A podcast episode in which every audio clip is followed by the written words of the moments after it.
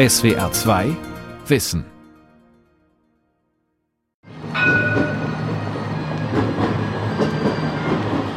Edinburgh, der Regierungssitz Schottlands und eine Art inoffizielle Hauptstadt der Wiederaufforstung in Europa.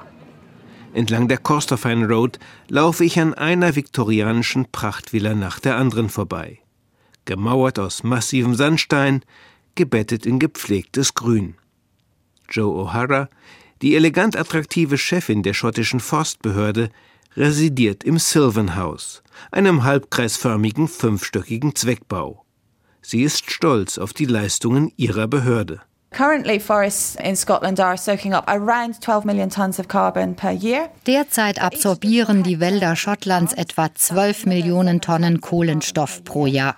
Und jeder neu angepflanzte Hektar Wald absorbiert weitere 7 Tonnen pro Jahr. Deshalb sieht Schottlands Klimaschutzplan vor, dass wir derzeit 100 Quadratkilometer neuen Wald pro Jahr pflanzen und ab 2025 sogar 150 Quadratkilometer pro Jahr. Das ist für ein so kleines Land eine, meine ich, gewaltige Leistung, die ihresgleichen sucht in der Europäischen Union. It's one of the most ambitious woodland creation targets within the EU. Wälder für die schottischen Highlands. Folge 4 der Reihe Klimahelden. Eine Sendung von Thomas Kruchem. Schottland ist neben seinem reichen Kulturerbe vor allem für die wilden, weitgehend baumlosen Highlands bekannt. Mit ihren Hochmooren, lila blühender Heide und unvergleichlichen Waldblicken. Nach dem Ende der letzten Eiszeit vor 10.000 Jahren hatte noch Caledonian Forest, unwegsamer, kühl gemäßigter Regenwald, fast ganz Schottland unterhalb von 600 Metern Meereshöhe bedeckt. Dann kam der Mensch und mit ihm der wachsende Verbrauch von Holz. Um 1900 war Schottland zu gerade noch 5 Prozent bewaldet. Nach dem Ersten Weltkrieg jedoch begannen die Schotten die größte Wiederaufforstung in der Geschichte Europas. Sie läuft bis heute und wird vor dem Hintergrund der Klimazerstörung immer wichtiger. Die schottische Regierung und zahlreiche Privatinitiativen tragen die Programme gemeinsam. Diese europäischen Klimahelden haben dafür gesorgt, dass wieder fast 19 Prozent Schottlands bewaldet sind. Und bis 2050 sollen es 25 Prozent sein. Ein nebliger Frühjahrstag in den östlichen Highlands, den Cairngorms, der größten und wildesten Bergkette Großbritanniens. Ich erlebe sie als geradezu erschreckend kahl, vielleicht auch wegen der geringen Fernsicht heute. Vor wenigen hundert Jahren war diese ganze Region noch dicht mit Scots Pine, schottischen Kiefern bewachsen, mit Ulmen, Espen, Erlen und Eiben. An der feuchtmilden, atlantisch geprägten Westküste dominierten Eichen, Birken und Haselnuss, gebettet in Moose, Farne und Flechten. Während der industriellen Revolution benötigte Großbritannien Unmengen von Holz, als Stempel in Bergwerken, als Brennstoff für Hochöfen, für den Schiff- und Hausbau und zum Heizen. Wie die meisten Regionen Großbritanniens wurde auch Schottland abgeholzt. 1852 machte Königin Victoria dann Balmoral Castle in Aberdeenshire zu ihrem Jagdschloss und eine neue Jagdleidenschaft ergriff die adligen Landbesitzer Schottlands. Seit jener Zeit grasen neben Millionen von Schafen auch eine Million Rehe, Rot- und Dammhirsche in den Highlands. Sie verbeißen besonders gern die Triebe junger Laubbäume und töten sie ab. Als schließlich im Ersten Weltkrieg auch noch unzählige Schiffsladungen schottischen Holzes in Schützengräben verbaut waren, stand Großbritannien fast ohne jede Holzreserve da, erzählt Joe O'Hara. 1919 gründete die Regierung aus dieser Not heraus die Forstbehörde, mit dem Ziel, vor allem Schottland wieder aufzuforsten. Seit damals ist die Bewaldung Schottlands von 5 Prozent der Landesfläche auf knapp 20 Prozent gewachsen. Dieses gewaltige Wachstum kam vor allem durch die Pflanzung von Nutzholzplantagen zustande. Mehr Holz zu produzieren war lange Zeit das überragende Ziel der Wiederaufforstung Schottlands. Deshalb pflanzte man fast ausschließlich schnell wachsende Bäume, nur da und dort schottische Kiefern, insbesondere aber aus dem Nordwesten der USA stammende Sitka-Fichten. Schwere Fehler, für die Joe O'Haras Vorgänger verantwortlich waren. Besonders in den 60er und 70er Jahren entstanden, vom Staat subventioniert, Fichtenmonokulturen. Die Sitka-Fichte wächst schnell und fast überall, widersteht Krankheiten und Schädlingen und liefert astfreies weißes Holz.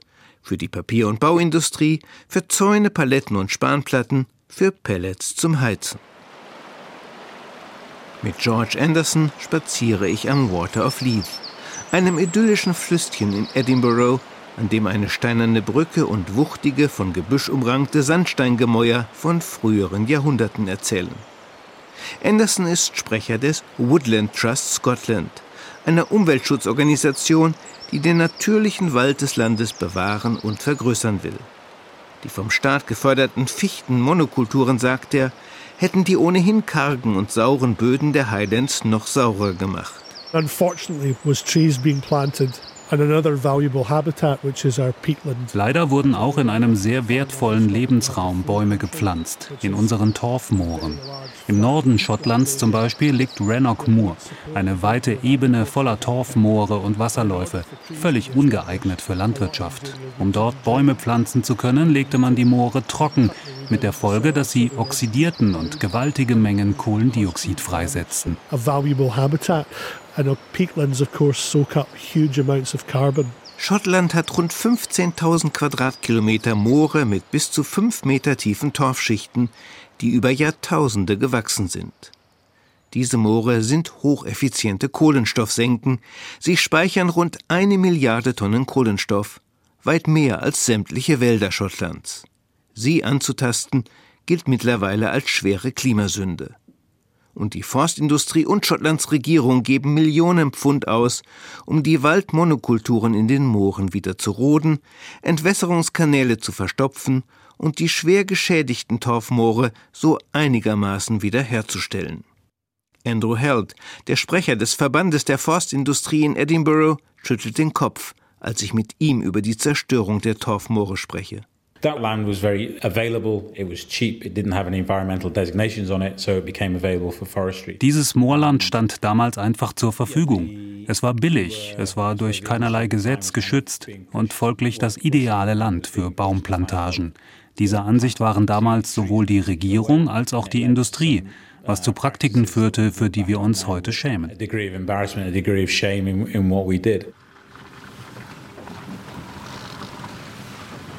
Mit Steve Morris, einem Forstexperten des Woodland Trust, fahre ich zum Loch Arkaik, einem See in den westlichen Highlands. Vorbei an weidenden Schafherden und eingezäunten Fichtenmonokulturen, an mit Flechten überzogenen Birkenhainen, an einem alten Friedhof und verfallenden, dick mit Moos bewachsenen Mauern. Die Single Track Road ist kaum drei Meter breit. Eine der vielen einspurigen Sträßchen der Highlands, mit Ausweichplätzen für Gegenverkehr. Wir halten bei den Cake-Wasserfällen am Südufer des 20 Kilometer langen und bis zu 800 Meter breiten Loch Arkaik. Hier erwarb der Woodland Trust 2016 einen Wald von rund 10 Quadratkilometern Fläche, gemeinsam mit einem lokalen Naturschutzverein. Es ist einer der wenigen Reste von Kieferurwald in Schottland, durchsetzt mit Eichen, Erlen, Birken und Hasel.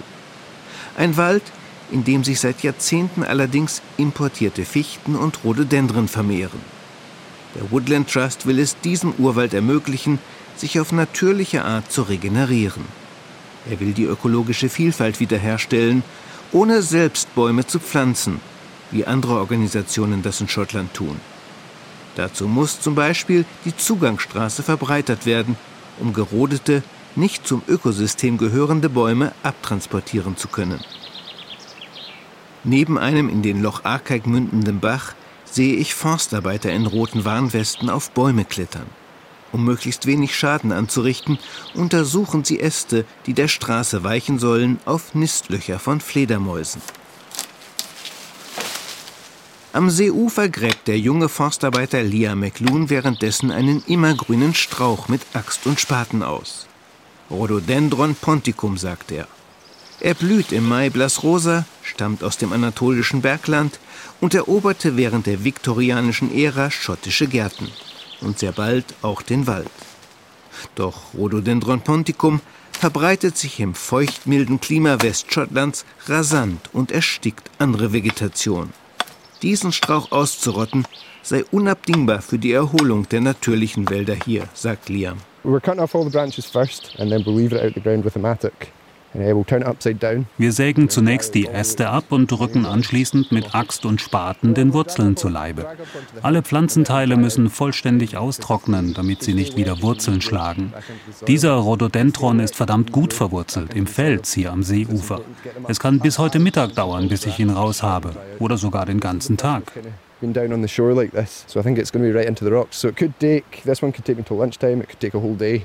Liam und seine Kollegen führen genau Buch über alle gerodeten Rhododendren, damit sie in ein, zwei Jahren wiederkommen können, um eventuell nachwachsende Pflanzen mit Stumpf und Stiel auszurotten. So mühsam wie die Unterdrückung ortsfremder, invasiver Pflanzen für die Forstarbeiter, sei es für nachwachsende heimische Bäume, sich ihren Platz im Wald zu erobern, sagt Steve Morris nachdenklich. For the trees to germinate, they need exposed soil. Damit ein Keimling Wurzeln schlagen kann, braucht er ein Stück blanken Boden. In dieser Region aber ist die Erde meist dicht bewachsen mit Moos und anderen Pflanzen. Das Saatkorn eines Baums mag deshalb zwar keimen, aber es wird nicht in der Erde wurzeln. Damit das trotzdem geschieht, brauchen wir Störungen des Naturgefüges, ein Feuer oder einen Sturm, der Bäume entwurzelt und die Erde an deren Wurzeln bloßlegt. So entsteht ein erhöhter Platz, wo Keimlinge in Ruhe wurzeln können, außerhalb der Reichweite von Hirschen. Auch Wildschweine, die die Erde aufwühlen, geben einem Keimling Gelegenheit zu wurzeln.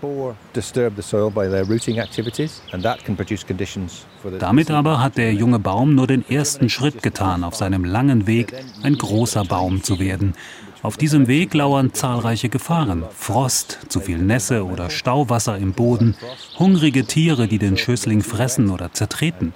So ein kleiner Baum muss viele Gefahren überstehen bevor er zu einem großen Baum heranwächst.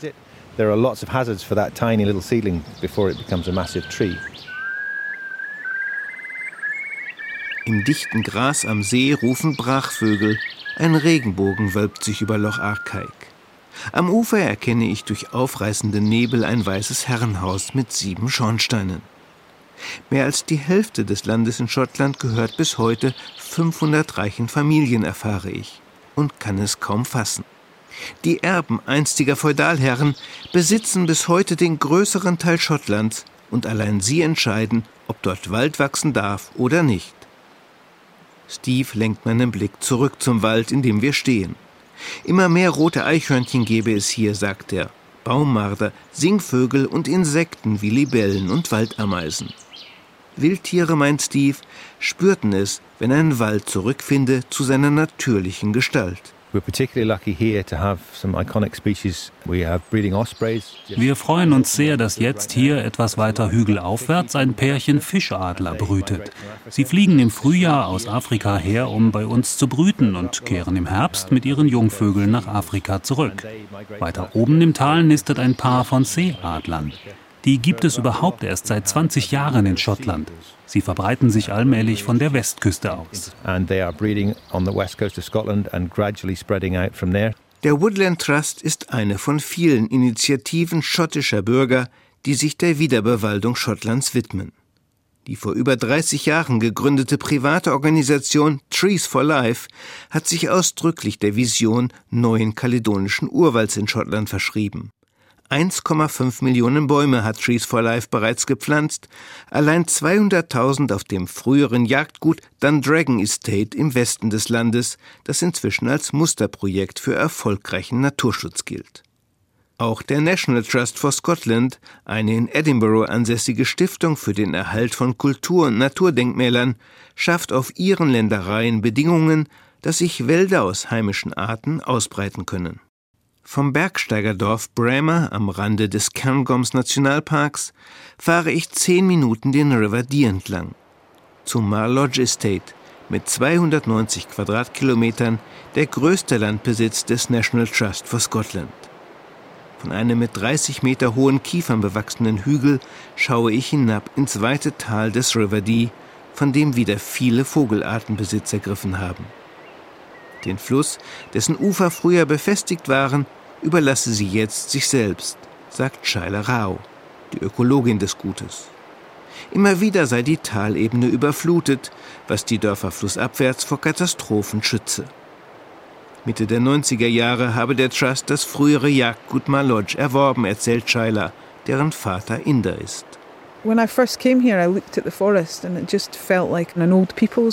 Als ich zum ersten Mal durch diesen Wald lief, hatte ich das Gefühl, durch ein Altersheim für Bäume zu wandeln, durch einen allmählich sterbenden Wald.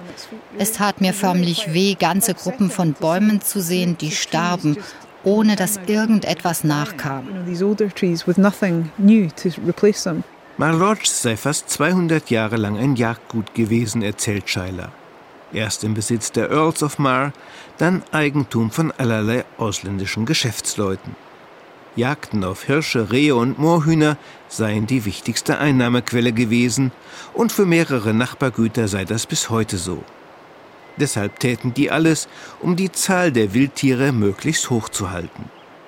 Das viele Rotwild hätte sämtliche nachwachsenden Bäume auf dem Land von Malodge verbissen, berichtet die Ökologin mit der Folge, dass es gerade noch zehn Quadratkilometer alten naturnahen Waldes gab, als sie hierher kam.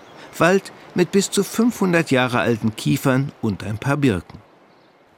Für Waldbesitzer gäbe es zwei Wege, nachwachsende Bäume vor Wildverbiss zu schützen, erklärt Shaila Raos Chef Dominic Driver, der das Referat Naturerbe beim National Trust for Scotland leitet. Man könne den Wald einzäunen, was aber seine Ausdehnung ins Umland verhindere. Oder man könne Hirsche und Rehe zu Tausenden abschießen, was unweigerlich zum Krach mit Nachbarn führe, die mit hohem Wildbestand Geld verdienen. Diesen Krach nahmen die Naturschützer des National Trust for Scotland in Kauf, als sie tausende Hirsche erlegen ließen. For the first few years nothing happened. We shot all the deer, in den ersten Jahren geschah aber gar nichts. Wir schossen Hirsch um Hirsch, inspizierten das Land regelmäßig und fanden keinerlei Veränderung der Vegetation. Und die Kritik unserer Nachbarn wuchs.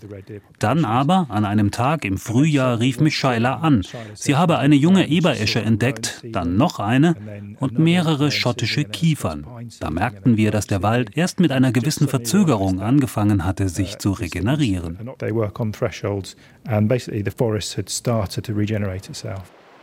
Auf Lodge Estate schauen Shaila Rao und ich von der Hügelkuppe hinunter in ein Seitental des River Dee. Auch hier sehe ich Granny Pines, Großmutterkiefern, wie Shaila Greisekiefern nennt. Und am Hang gegenüber Heide mit hunderten jungen bis zu sechs Meter hohen Kiefern, die den Hügel allmählich zu erobern scheinen. Dies ist eines der großen Glens, der Täler des Gutes. Hier hatten wir früher ausschließlich uralten Kiefernwald, aber keinerlei junge Bäume. Jetzt sehen Sie große Gruppen von jungen Kiefern, die die Heide längst überragen. Ganz allmählich entsteht an den Talhängen wieder ein Wald. Der wird die Heide im Laufe der Zeit immer stärker beschatten. Und weil Heide keinen Schatten mag, wird sie verschwinden, während die Bäume wachsen. Die Landschaft werde allmählich wieder zu dem, was sie einst war, sagt Scheile Rau. Und auch ich spüre die faszinierende Dynamik der Natur hier. Es gäbe immer noch Rothirsche im Wald, sagt Scheiler. Sie wolle sie auch im Ökosystem, nur im Gleichgewicht mit all dem anderen Leben im Wald. In der Altstadt von Perth, der einstigen Residenz schottischer Könige, höre ich eine Dudelsackkapelle und treffe Menschen, die dagegen kämpfen, dass die Heide der Highlands dem Wald weichen soll. Bob Connelly zum Beispiel, Sprecher der Scottish Gamekeepers Association SGA, des Verbandes der Jagdhüter. Bob spielt mir Videos vor, auf denen Flotten teurer Geländewagen über Highlandpfade preschen. Jäger in eleganten Anzügen schießen aus in den Boden eingelassenen Ansitzen auf schwarze Moorhühner mit rotem Kamm, die über die Heide flattern. Unsichtbare Helfer scheuchen immer neue Moorhühner auf, sichtbare Helfer reichen den Jägern eine geladene Flinte nach der anderen. Bob erklärt mir auch, dass die Treibjagd auf Moorhühner wirtschaftlich nur Sinn mache, wenn man zeitgleich hunderte Vögel auf die Gewehre der zahlenden Kundschaft zutreiben könne. Und um so viele Vögel zu produzieren, müsse man die Heidelandschaft entsprechend gestalten. If you've got a patch which is good for feeding, you still need something next to it. Moorhühner brauchen Heideflecken mit ganz jungem Kraut, von dem sie sich ernähren. Und sie brauchen höher gewachsenes Kraut, wo sie sich verstecken und Nester bauen können. Deshalb brennen wir immer wieder Teile der Heide ab. Das ergibt dann dieses Patchwork-Muster, das Sie an den Hängen sehen und eine wunderbare Quelle guten Futters für unsere Moorhühner. And it provides a nutritious supply of food to everything on the moor. Auf die zu schießen eine Jagdgesellschaft von sechs Personen rund 3000 Pfund pro Tag kostet. In Schottland zu jagen ist ein Sport für Schwerreiche. Jeder Hektar mehr Wald in den schottischen Highlands sei ein Hektar weniger Heide, sagt Bob Connelly. Es sei schon zu viel Heide verschwunden. Die Existenz etlicher Jagdgüter und zahlreiche Arbeitsplätze seien inzwischen bedroht. Müssen tausende Quadratkilometer Highlands ökologisch degradiert werden, denke ich, während ich mit Shaila Rao durch den Kiefernwald des Malodge Estate wandere, und dies bloß, weil ein paar Jägerbonzen hier ihren Spielplatz haben wollen? Und müssen, wovon mir Insider berichtet haben, Jagdhüter Adlern und Kornweien mit Gift und Fallen nachstellen, nur weil die auch ein paar Moorhühner fressen? Oberhalb von 600, 700 Metern Meereshöhe gebe es genug Platz für die Heide, meint George Anderson vom Woodland Trust. Und dort oben hätten Touristen und Bergwanderer auch ihre geliebten, wunderbar weiten Ausblicke. Leider hielten allzu viele Schotten die kahlen Hänge der Highlands für naturgegeben. The thing with trees and forests is that they happen very slowly. Eine besondere Eigenschaft von Bäumen und Wäldern ist es, dass sie sich sehr langsam entwickeln. Wir Menschen dagegen verfügen über einen weit begrenzteren Zeithorizont. Wir denken, dass die Dinge, wenn sie so schon zur Zeit unserer Kindheit waren, normal sein müssen. Viele Schotten denken deshalb, ein Land ohne Bäume sei normal. Sie haben es ja nie anders gekannt. Tatsächlich hat sich Schottland zu dem, was es jetzt ist, erst in den letzten 200 Jahren entwickelt. It's only in the last couple of hundred years that the country has looked the way it does now. Shaila Rao zeigt Verständnis für die Sorgen des Jagdhüters Connelly. Sie will sie nicht einfach vom Tisch wischen. Letztlich sei mehr Wald aber wichtiger für Schottland als die Interessen der Jäger. Wichtiger auch als die grandiosen Ausblicke der Touristen über lila blühende Heide. Und fast trotzig blickt Shaila auf einen schneebedeckten Berg im Norden des Gutes Malodge.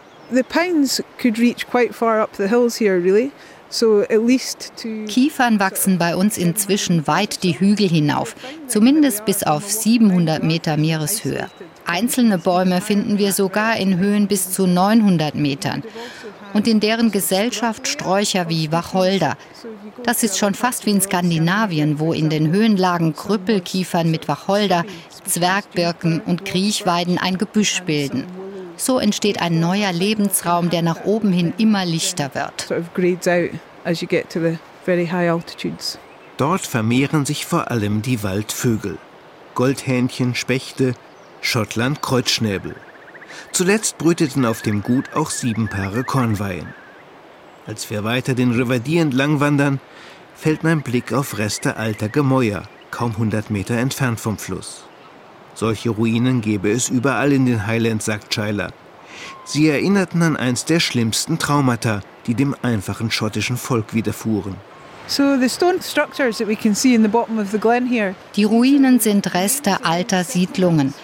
In diesem Tal und vielen anderen in Schottland lebten früher Kleinbauern, die Land von den adligen Eigentümern gepachtet hatten. Im 18. und 19. Jahrhundert kam es dann zu den Highland Clearances. Die reichen Aristokraten vertrieben die Bauern, um ihr Land hier für die Schafzucht und die Jagd zu nutzen. Viele Vertriebene wurden damals zwangsweise auf Auswandererschiffe gebracht, die nach Amerika fuhren. Allein hier auf Mar Lodge Estate hatten wir drei Siedlungen, aus denen die Pächter vertrieben wurden. So on Mar Lodge we have three former settlements.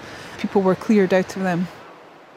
Joe O'Hara, die Chefin der Forstbehörde in Edinburgh, ist voll des Lobes für private Initiativen wie den National Trust for Scotland.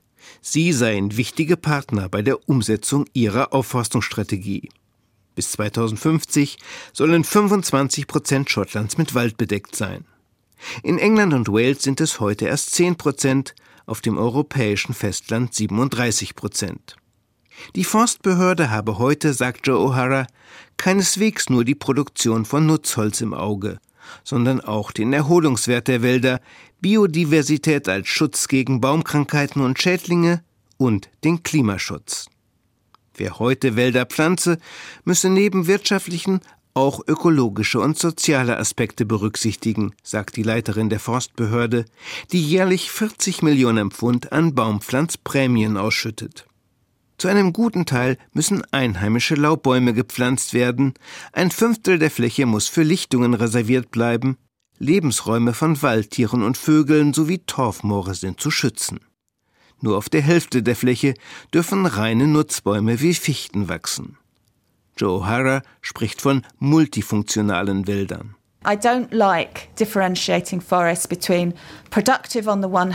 Ich unterscheide nicht gern zwischen produktivem Wald und natürlich wachsendem Wald, der Biodiversität bewahrt. Nein, wir können beides im selben Wald umsetzen. Und die meisten in Schottland neu gepflanzten Wälder werden multifunktional sein. The new forests we create, we create them to be multifunctional. Holz verkörpere in Zeiten der Klimazerstörung die Zukunft. Vor allem auch im Bauwesen, meint Joe O'Hara. Die Menschheit könne nicht länger immer mehr Zement und Stahl produzieren und so immer mehr klimaschädliche Gase in die Atmosphäre blasen.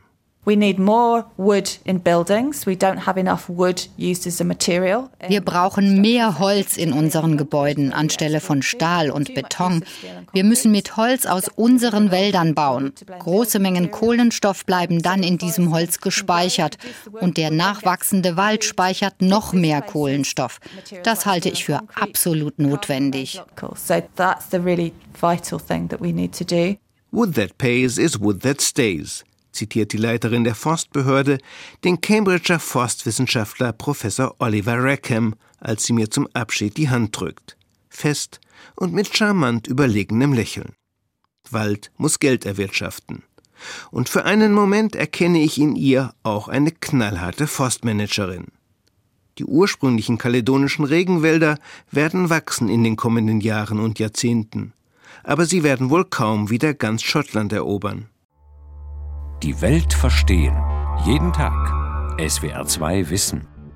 Manuskripte und weiterführende Informationen zu unserem Podcast und den einzelnen Folgen gibt es unter swr2wissen.de.